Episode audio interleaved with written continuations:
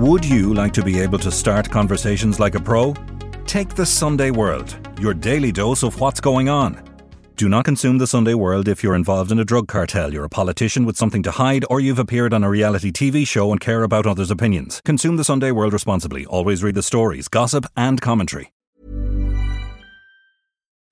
Wow, buddy! You look healthy and happy. Veterinary surgeon and natural pet food pioneer John Burns knows the positive impact a natural diet has on our beloved pets. That's why he developed Burns Pet Nutrition. Hmm. Maybe I should try some of your pet food myself. Okay, okay. I'll start with a salad. For natural, no nasty, wholesome recipes, choose Burns Pet Nutrition, available from veterinary clinics and all good pet shops across Ireland. Millions of people have lost weight with personalized plans from Noom, like Evan, who can't stand salads and still lost 50 pounds. Salads, generally, for most people, are the easy button, right? For me, that wasn't an option. I never really was a salad guy. That's just not who I am. But Noom worked for me. Get your personalized plan today at Noom.com. Real Noom user compensated to provide their story. In four weeks, the typical Noom user can expect to lose one to two pounds per week. Individual results may vary. This guy was left nailed to the floor um, through his foot. I mean, I think there was a, guard witness like likened it to like a, a form of crucifixion. Really cemented his reputation then as this, you know, violent, you know, psychotic, you know, very dangerous man.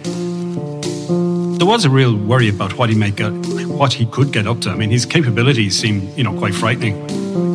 I'm Nicola Tallant, and you're listening to Crime World, a podcast about criminals, drugs, and the sins of the underworld in Ireland and across the globe.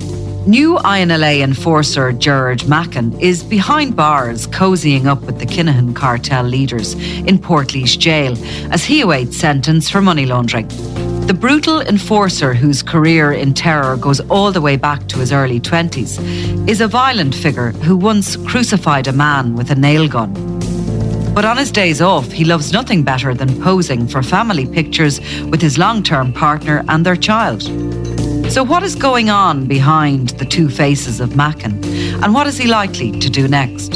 Today, I'm talking with journalist Eamon Dillon about the paramilitary hardman who has used the guise of the INLA to work with criminal gangs across the country. This is Crime World, a podcast from SundayWorld.com.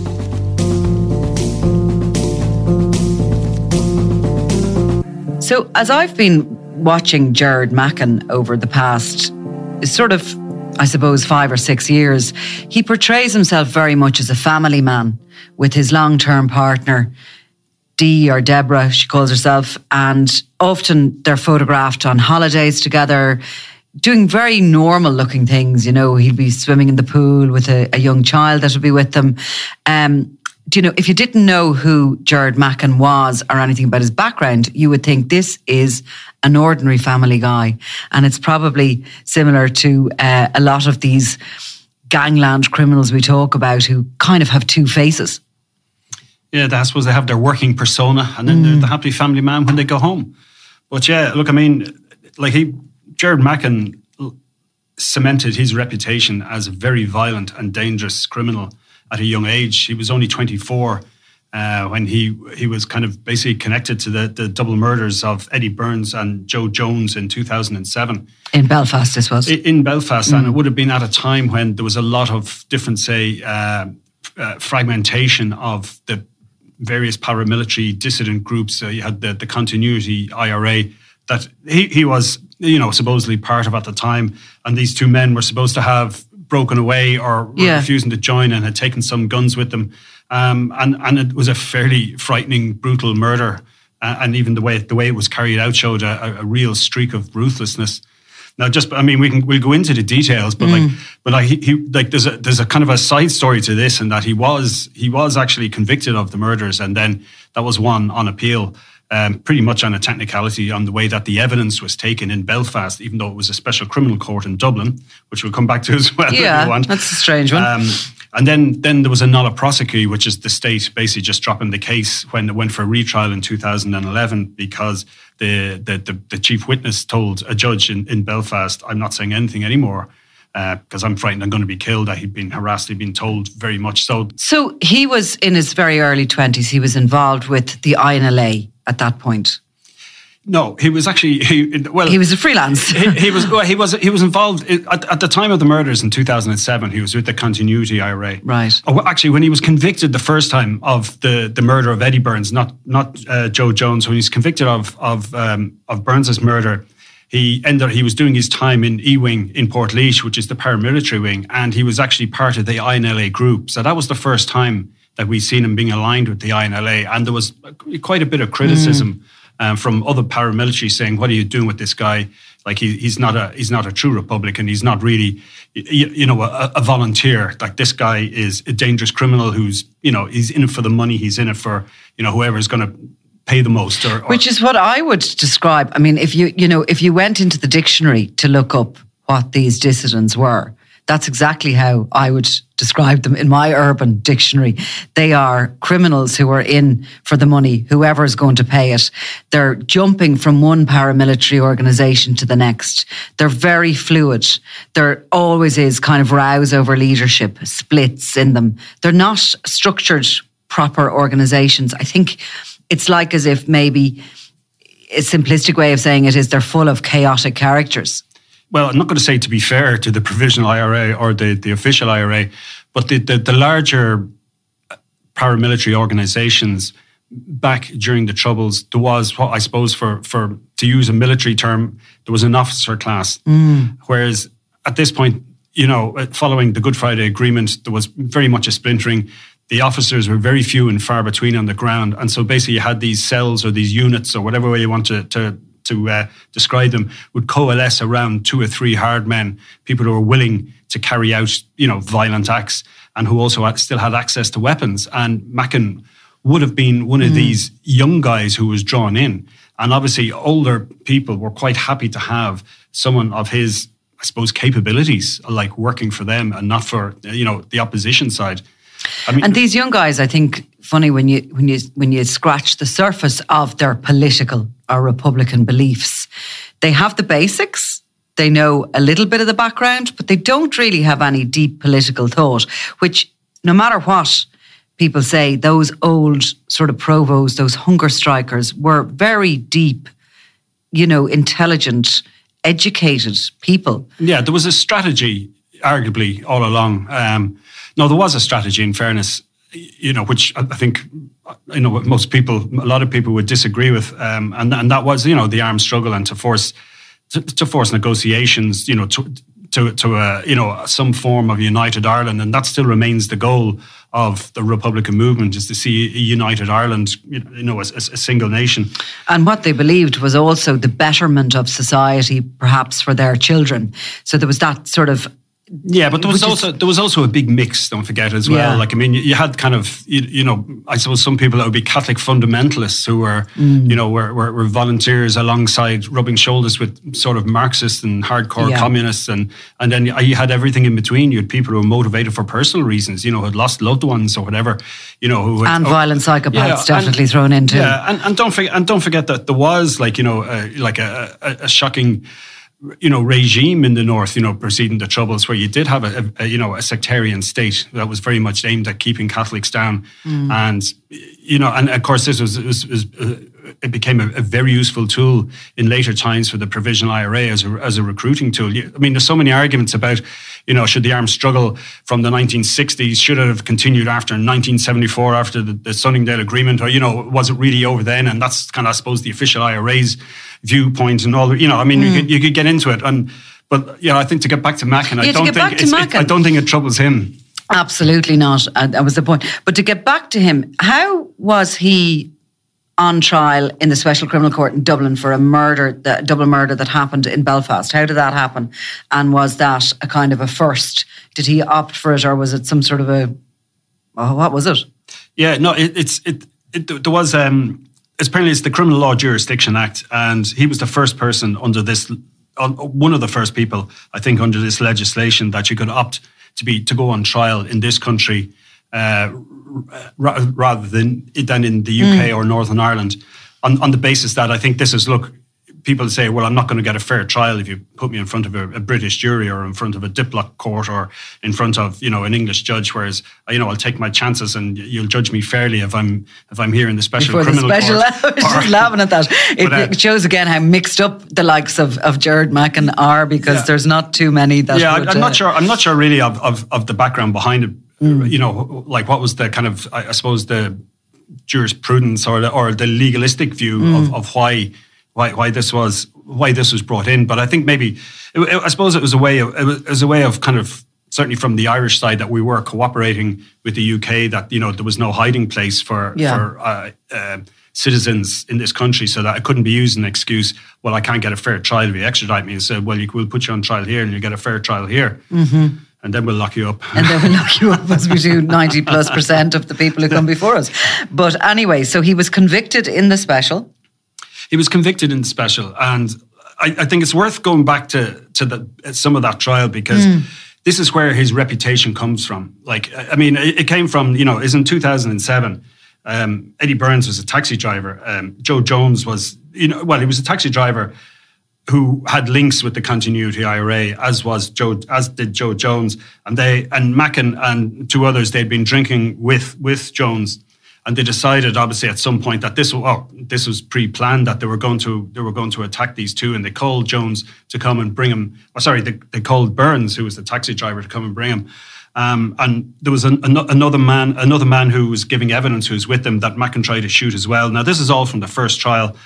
Um, and Damien O'Neill was was shot twice, and he survived, and he was the main kind of prosecution witness. And he talked about when they basically had told, right, Eddie, we're hijacking your your your um, your taxi, and he's saying Eddie was pleading and saying, "What's wrong? Why am I being shot here?" He was pleading for his life, and Mackin was just coming coming up with stuff like, you know, f off.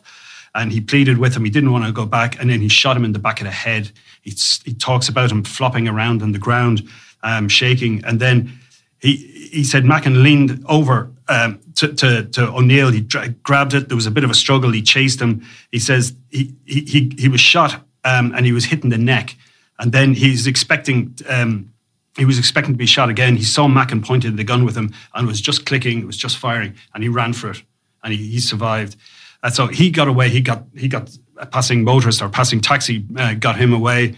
Um, but then a couple of hours later, Joe Jones was um, lured out. Somebody phone, phoned him from his girlfriend's house, lured him out of the house, and he was beaten to death with a shovel. And he was, it was mm. described in, in some reports that he was he was pretty much decapitated with this shovel. He, his head injuries were horrific, and there was never any evidence um, in terms of who actually did it. But it's suspected it was it was you know Mackin and the guys he was with that night you know, had carried that out. And but that really cemented his reputation then as this, you know, violent, you know, psychotic, you know, very dangerous man. Um, and when you consider that at that time he was at the age of 24, mm. that's where he kind of, I suppose, he, you know, he, that's where and he like qualified. The details of that crime show how that could very easily have been a triple murder, which, you know, even in times of the Troubles and where we're at nowadays with organised crime in the South, that would be like, no, it, it was a very shocking crime mm-hmm. at the time. I mean, if you go back and uh, like, I mean, it's funny the way sometimes the way uh, like our attention changes between. Mm-hmm. You know, different stories we're looking at in 2008. Who knows? I, I can't remember what we were doing, but Mackin wasn't on our radar. No. And yet you had this horrific double uh, killing in, in, in Belfast, where if you go back and look at our colleagues, what they were writing, they were well aware of it. They yeah. knew well, like you know, that this was this was out of the ordinary. It wasn't a commonplace, you know, the so-called you know uh, paramilitary assaults or what they used to call punishment beatings. This was you know something something this guy was going to stand out of, of, a, of different nature. And from his own mind, troubled, psychotic, whatever you might call it, his reasoning or their reasoning was it a power struggle? Was it a you know rumors of touting? You know what was it? Well, the the, the pair like Burns and Jones were apparently going to break away, and there was fears that they were going to set up their own rival paramilitary organization, and it was as simple as that. That, mm. and I think there was there was um, a question of some weapons may have been stolen, so it was very much about trying to get these these guns back. Uh, some of which I think were found in a bush near near where um, Jones's body was found. Mm. So you know, it, was. Yeah. There's no reason why. Similar really, to the criminal underworld, cases, there yeah. you can see how probably you know some little thing starts to fester, and then all of a sudden it goes completely out of all control, and perhaps those weapons were there all along. And um, anyway, so this case is appealed, and Mackin walks free yeah, on a technicality. Yeah, so I mean, this is when he spent his two years in the high security prison in Portlaoise, and he was part of the INLA group. So you know, he's starting to, you know, I suppose become clearer on the radars of the likes of us at this stage. Um, but then he's yeah, he, he's there's a retrial, um, and I think there was I think there was one or two days of evidence, and then Damien O'Neill, who, who was the again going to be the main prosecution witness, told the the judge in in Belfast that he was giving evidence in front of, which was obviously being, you know, going to be mm. used then in the special criminal court. Uh, he says, I, am not. I'm not doing it. I'm withdrawing my statement because I've been threatened. Mm. And there was a, an argument then from the prosecution: could they use his previous statement? And that was overruled by the judge in Belfast, and that was it. Uh, the, the, the case the case against him was dropped. And out so, he walked. And and out he walked. And it wasn't that, too long afterwards. Then he again was um, he, he was prosecuted for demanding money with menaces from a couple in Monaghan. Mm-hmm. Um, and that, that also went as far as this, the, the special criminal court. And again, the witnesses in that uh, withdrew, withdrew their statements. And again, he got a nolle prosequi entered against them from, you know, entered on behalf of the state. So he was he was free again. Now at this point, you're talking, you're coming up to sort of around 2010 and beyond that. He's based in largely in Belfast, even though he's up and down across the border. Yeah, actually, we're, we're further on. We're we're about 2014, 2015, so we're getting close to the Regency and to the Regency. So because what I knew of him as well, which could have maybe been in between those two dates, so maybe around the 2012, 2013 mark. I'm, I'm not 100% sure, but he at one point was vying, he believed, for leadership of the INLA down in the south. Um, you know, the, the, the job had come up, shall we say, and he was hoping that he was going to be put in as there was a you know it was a, a role commander or something was the name of it, and he was pretty sure he was going to get it. But another guy by the name of Redgar Byrne from Tallaght actually was put into the role. And Redgar Byrne ended up based in Tasaggart House in the Mansfield property um, around the time in the run up to the um, the kidnap of Martin Byrne, who was the Mansfield Seniors uh, uh, security officer who ended up on the witness protection program. Um, so the the INLA crew under Redgar Byrne were based on that Tasaggart property as security when Desi O'Hare's crew moved in to kind of as a, you know, to try and take over. Crazy stuff was going on down there at the time. But um, nonetheless, Mackin had hoped for that role, didn't get it. And at that point, so I'm not sure on the date, but it's certainly before 2014 and after 2010, 2012, he broke away and decided that he was actually going to go it alone. He didn't need to be part of the INLA anymore. And all of a sudden, we start referring to him as the new INLA. And I think he's making connections in Dublin and in Limerick. Yeah. And I mean, during a lot of this time, some of his court appearances, the address given as well as Tallaght. Right. Um, that's, so that's where Mackin has been based since, I mean, basically since 27, mm. uh, 2007. Like he, he left Belfast and hadn't gone back since that double murder, and he'd been he'd been based in you know south of the border. Um, so yeah, so this new INLA is basically coalescing around Mackin, and and there's I don't know, it's about ten or twelve sort of criminal figures. Um, you know, there's there's uh, people that we know. Well, in Dublin, like, you had the likes of Johnny Keogh, and you had um, Eamon Cumberton. Yeah, and, and Nicky McConnell, of course, as well. Mm. Like so, yeah, yeah. And then I'm not sure exactly who he was with in Limerick, but he seemed to be based down there for a while as well. Mm. And again, of course, you know, the, the kind of their their kind of fundraising operations then is is what led to his next uh, court case and and a, a, two and a half year prison sentence. They're basically extorting other people, um, demanding money with menaces, and again you know, he, he lived up to his his reputation for being, you know, a fairly unsavory character. Mm.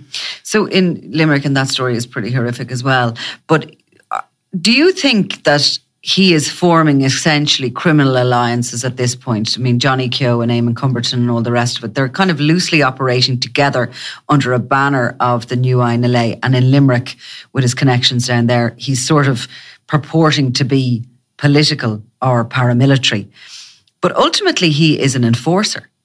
Yeah, I mean, he's a criminal. He's a hard man, or even you know, if he's as, as even if you, you want to use paramilitary terminology, like you know, he's he's he's a foot soldier. Like you know, he's he's a guy who wants to go out and pull the trigger. He's certainly not going to be an armchair general strategizing about you know how they're going to you know turn it into a 32 county republic. You know, it's very much let's let's get to the next payday and and we'll you know we'll enjoy ourselves a bit. And you you know they're really using using the Republican mm. movement colors, so to speak, to, yeah. to kind of give lie to you know the real activity, which is they're they're just you know they're about taxing uh, criminal gangs or or or even people who are working in the black market who haven't declared their cash to the to the uh, the authorities, and and that's you know they were they were hitting up some of of uh, some some of the business people connected with the Rathkeale Rovers, right? Like who we've talked about before, mm. you, know, who, who are involved in all sorts of activities, whether it's cigarette smuggling or tarmacking, and of course there's the Rhino horn gang, and then there's others who are who are involved in legitimate business, but you know mightn't be fully paid up when it comes to revenue and so on, um, and and like the the. I mean, the, it came out in that in that case. Then, in, in I think it was 2017, uh, they used and he used a nail gun to nail a man's foot to the floor, mm. um, and there was striking kind of uh, there was striking testimony in that case where the, the, the man involved, like you know, said he'd been called to the house by someone he knew. Um, when he went when he went in, Mackin was there with some others. He was told he owed fifteen thousand euro, and I, they, they actually think they might have he might have had the wrong man. Right. So the the you know the person who got nailed to the floor, it, it was the wrong person. Um, so maybe it's quite possible in this case that the the, the technique of using similar names mightn't have worked out well in, in, for one particular man. But yeah, so like I mean, this guy was left nailed to the floor um, through his foot. I mean, I think there was a, guard of witness like likened it to like a, a form of crucifixion, but he was able to free himself and drive himself to hospital. But he, he spoke in, in, in terms like how it left him absolutely terrified and had a huge effect on his life and, and all, all, the rest of it. Yeah, yeah. I mean, but this business of sort of operating under that new INLA thing, um, that extortion stuff, and uh, we can come back to how he was caught in relation to that crucifixion, but the extortion stuff of both legitimate businessmen and criminals, it's similar to what Alan Ryan did during his years as the head of the real IRA. And ultimately, he was going after everybody who had money and threatening, you know, to firebomb them or to, you know, to kill them. Uh, money was supposed to be going up north into the prisoners' fund, but ultimately it was going into his pocket and the pocket of other members of his gang. And this new, and new INLA tag that Gerard Mackin worked under presumably when you go to extort money from somebody, you feel a little bit more superior if you're asking for the money for prisoners. Yeah, well, look, I mean, it's a it's a tried and tested business model. Like, I mean, mm. it's it's worked for 30, 40 years in this country, so why change it? I mean, you're not necessarily going to pay up to a criminal gang. You kind of think, well, this guy's on his own. But uh, like, I mean, when when Mackin turned up in in Limerick that time, like, you know, some of my contacts in in in that area in Rathkeale were were asking me, or they were telling me about him. He was here, and they were absolutely terrified of him, and they were asking me, mm. "What, you know, how did I, you know, what did I know about him? Like, you know, was this reputation justified? Because they've heard all this story about, you know, the the murders in Belfast, and they wanted to know was it true." You know, so I, I, there was there was you know he he he he he introduced a little reign of terror, like you know, and he, he very much kind of wanted to say he was the new he was the new uh, Dundon's in a sense yeah. that if you're going to pay for protection, it's me you're going to pay. And, was and that sort of you know question: Does he have an army behind him? Because that's what that whole idea of of be, being a dissident was about to him.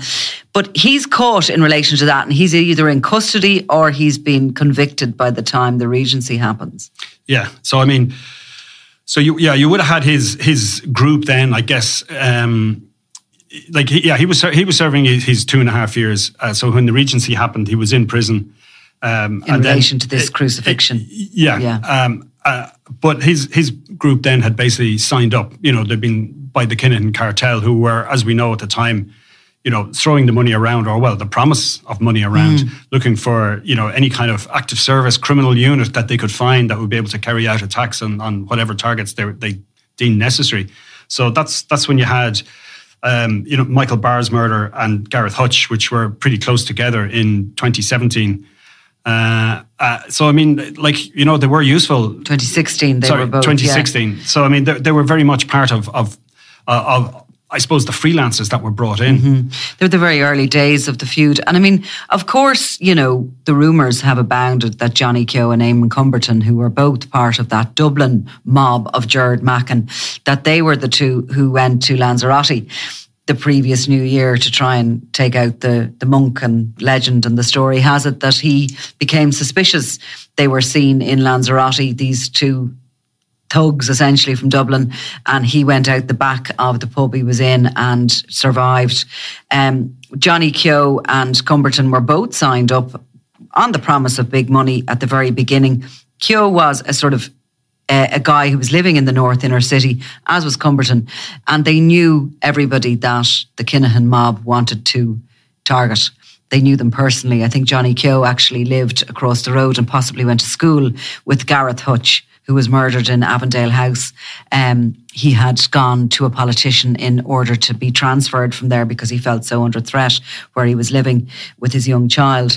Um, and Cumberton too knew a lot of people that were involved in the Hutch faction and the Kinahan faction because, of course, as is always forgotten, they all worked together once, so they all knew one another.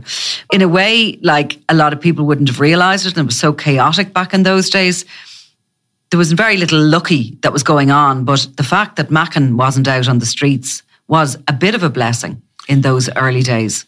Yeah, there's no doubt when you look at his record, um, mm. you know, the damage he, he might have done. You know, we don't know. Mm. Um, I mean, the only thing is that he's so distinctive looking. Like, you know, he, he's he's he's not hard to miss. I always say this that he looks as if he's just if you if anybody wants to have a look at a picture of him, he looks to me like his brain is on the outside of his body. right? Do you know, like as if it's sort of not that there's no skull proper. He's very distinctive looking. And of course, he's broad, he's tattooed. If he grows his hair, it's ginger. He definitely stands out. Yeah. I mean, look, he, he, when he came out of Castlerea prison in 2018, uh, we were there with some photographers. And, uh, you know, it wasn't a question of, oh, is that him? Or do you think that's him? Or, oh, maybe that's him. You know, the moment he walked out, you knew it was him. Like, you know, and he came out in his flip flops, his shorts, yeah. big smile on his face delighted. A young lady there to meet him, and a, I think someone else was driving, and off they went. He was pretty pretty happy with himself. But he was, and, he was. I mean, you'd spot him a mile off. So I, I don't know. You, you wonder how effective he might be. I mean, when he was let out at that point, 2018. I mean, they were still very dangerous times.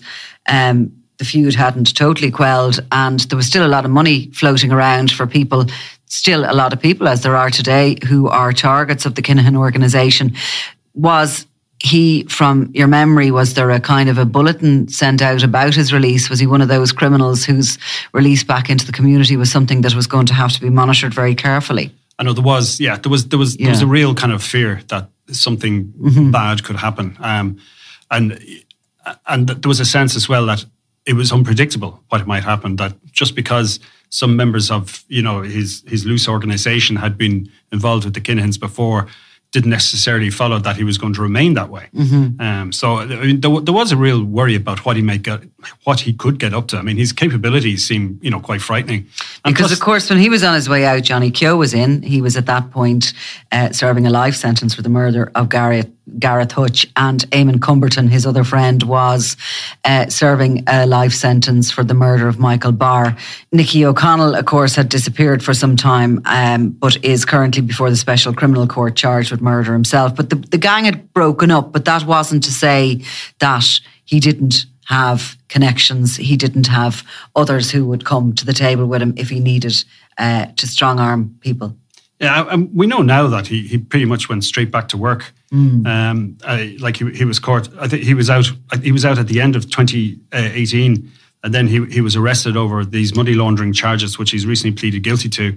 Um, that was in very early 2019. Mm. So whatever it was, 4,700 euro, knowing it to be the proceeds of crime. That's all we know at the minute. We don't have any details, you know, what the circumstances are, whether it was involved in extortion or or sales of goods or, or something like that. We don't know. Mm. And we know then, like uh, not long after his arrest, that was kind of hanging over him. Um, and he hadn't been charged at that time. So he did leave the country. And again, like, you know, it's probably a good thing that, that he, he was out of here.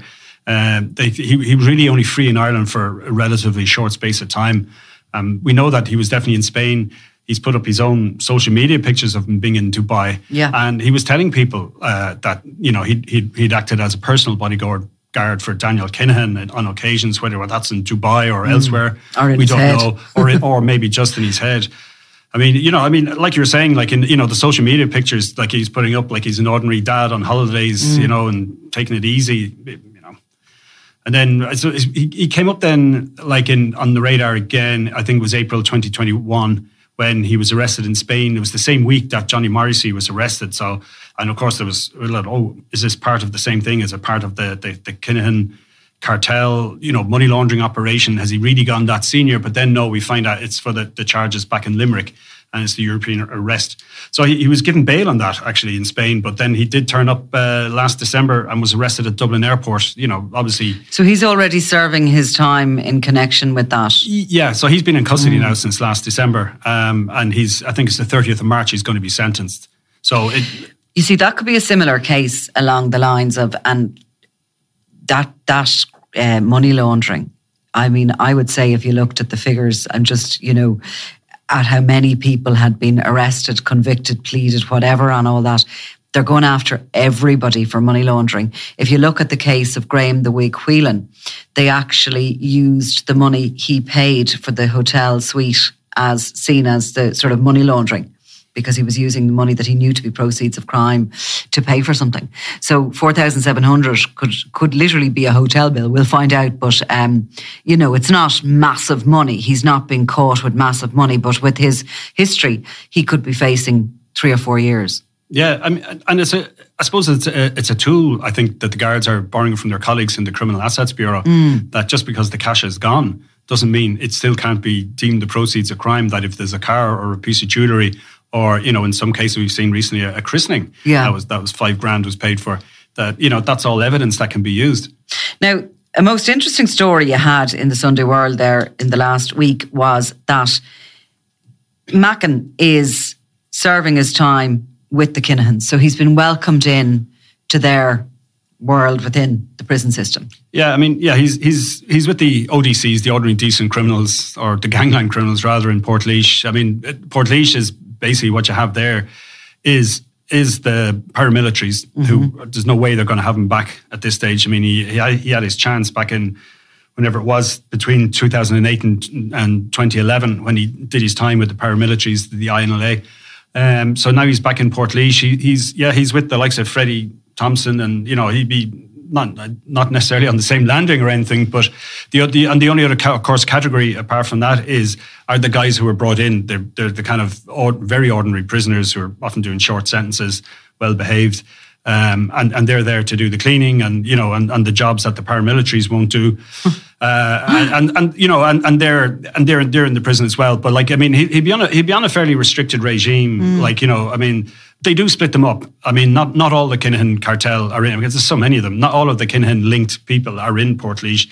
So I was going to actually ask you who is there apart from Thompson? Um, Johnny Keogh, I think I was reading something. Is he? He's been moved around because he keeps getting into fracas with people. He's obviously a very volatile personality. Yeah, and, and we've seen that with Caolan Smith as well, Yeah. who we know that Mackin was friendly with before he, he got locked up. Um, I think the pre, you know, or sorry, when he came out after Mm. was- the, the the the extortion, the, the he was the certainly floor case. collated with Caolan Smith. um, yeah, they were using the, same time. address at Yeah. Mm-hmm. one point. So I mean, like uh, Smith has been moved around in various prisons at this stage because of you know various trouble he's got So involved. Dessie with. O'Hare is in there. So how does that all work?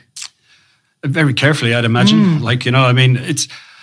I mean, God, we think about it. Dessie Supposed to be a most lovely prisoner, by the way. Dessie O'Hare just sits in his prison cell and does his yoga Well, he, well, he prays. spent, he spent many years not speaking and Yeah. doing his yoga and his art when he was, you know, doing his like. uh, How long did he spend? Was it forty years in prison? Or I tell you some, what, some he's such sentence. a fascinating character. We have to do a separate pod on him completely because that is the case. He is down there and he's uh, absolutely, apparently, so pleasant.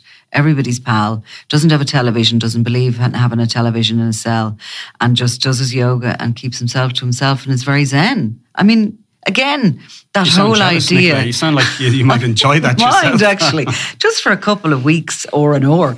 But it's that whole again, that whole sense of the two faces, the two different personalities, the Jekyll and the Hyde, what they present to the world, like Mackin does with his loving family and his holidays. And I mean, I've slightly gone over the top saying that he looks like any normal individual. He does look a bit scary, you know, yeah, he's a physically. big guy. But yeah, I mean, you could say that about some of the junior rugby players that I used to run around a soggy pitch with. If you if you if you met them on a dark night, you'd be He's, slightly he's very tattooed and he does have a kind of a, a, a look to him that, you know, you would maybe give him a second glance if you saw him And, and funnily enough, like his record in Castlerea, uh, like when he came out Mm. that time, you know, sources were talking about how he was absolutely model prisoner and was a very good boy, even though they suspected him of orchestrating the it, pretty much the the uh, supply of illegal drugs in the prison. That you know he was he was getting a cut, or he was certainly he was the big dog on the block, but he never put a foot wrong. He, you know, he, he never got a P19, you know, the disciplinary sheets or anything like that. He was very well behaved. And of course, there's one of the things the judges in the special criminal court asked for um, before his sentencing is a report from the, the governor of the prison in Portlaoise. And no doubt it will be glowing. I'm sure he's been involved in in all the, the proper activities and been a very good boy. I find them even like more sinister when they're like that, when they're really pleasant and nice and soft spoken and all those it's, things. it's like people like they can turn it on. I'm sure that you know some sports people are, are very nice, and then they have a reputation for being you know you know pretty tough and ruthless on the pitch or Mm. whatever. Like you know, and then they, they come off the pitch and they're up nice as pie. So I guess you know when you're going to work, you you take on a different personality. And as we've said many times, you can meet people like that in the boardroom too, can't you? You certainly You know. yes you could do. Uh, sentencing is when? you could do. 30th You're just March, projecting uh, your the 30th job. Of March, I think. Um, I, I, I, yeah, it's, I'm pretty sure it's the 30th of March. It's it's it's it's not not far away. Yeah. Okay. Well, we'll we'll have a look at that maybe at the time and see if there's anything interesting that comes up at that or is said in particular about that money or what it was doing in in uh, in an account. Yeah, well, we'll find out. Yeah. Hopefully. Excellent. Okay, Eamon. Thank you. Thank you, Nicola. You've been listening to Crime World, a podcast from SundayWorld.com, produced by Ian Mullaney and edited by me, Nicola Tallant. Research assistant is Claude Amini. If you like this show and love true crime, leave us a review, or why not download the free SundayWorld.com app for lots more stories from Ireland and across the globe.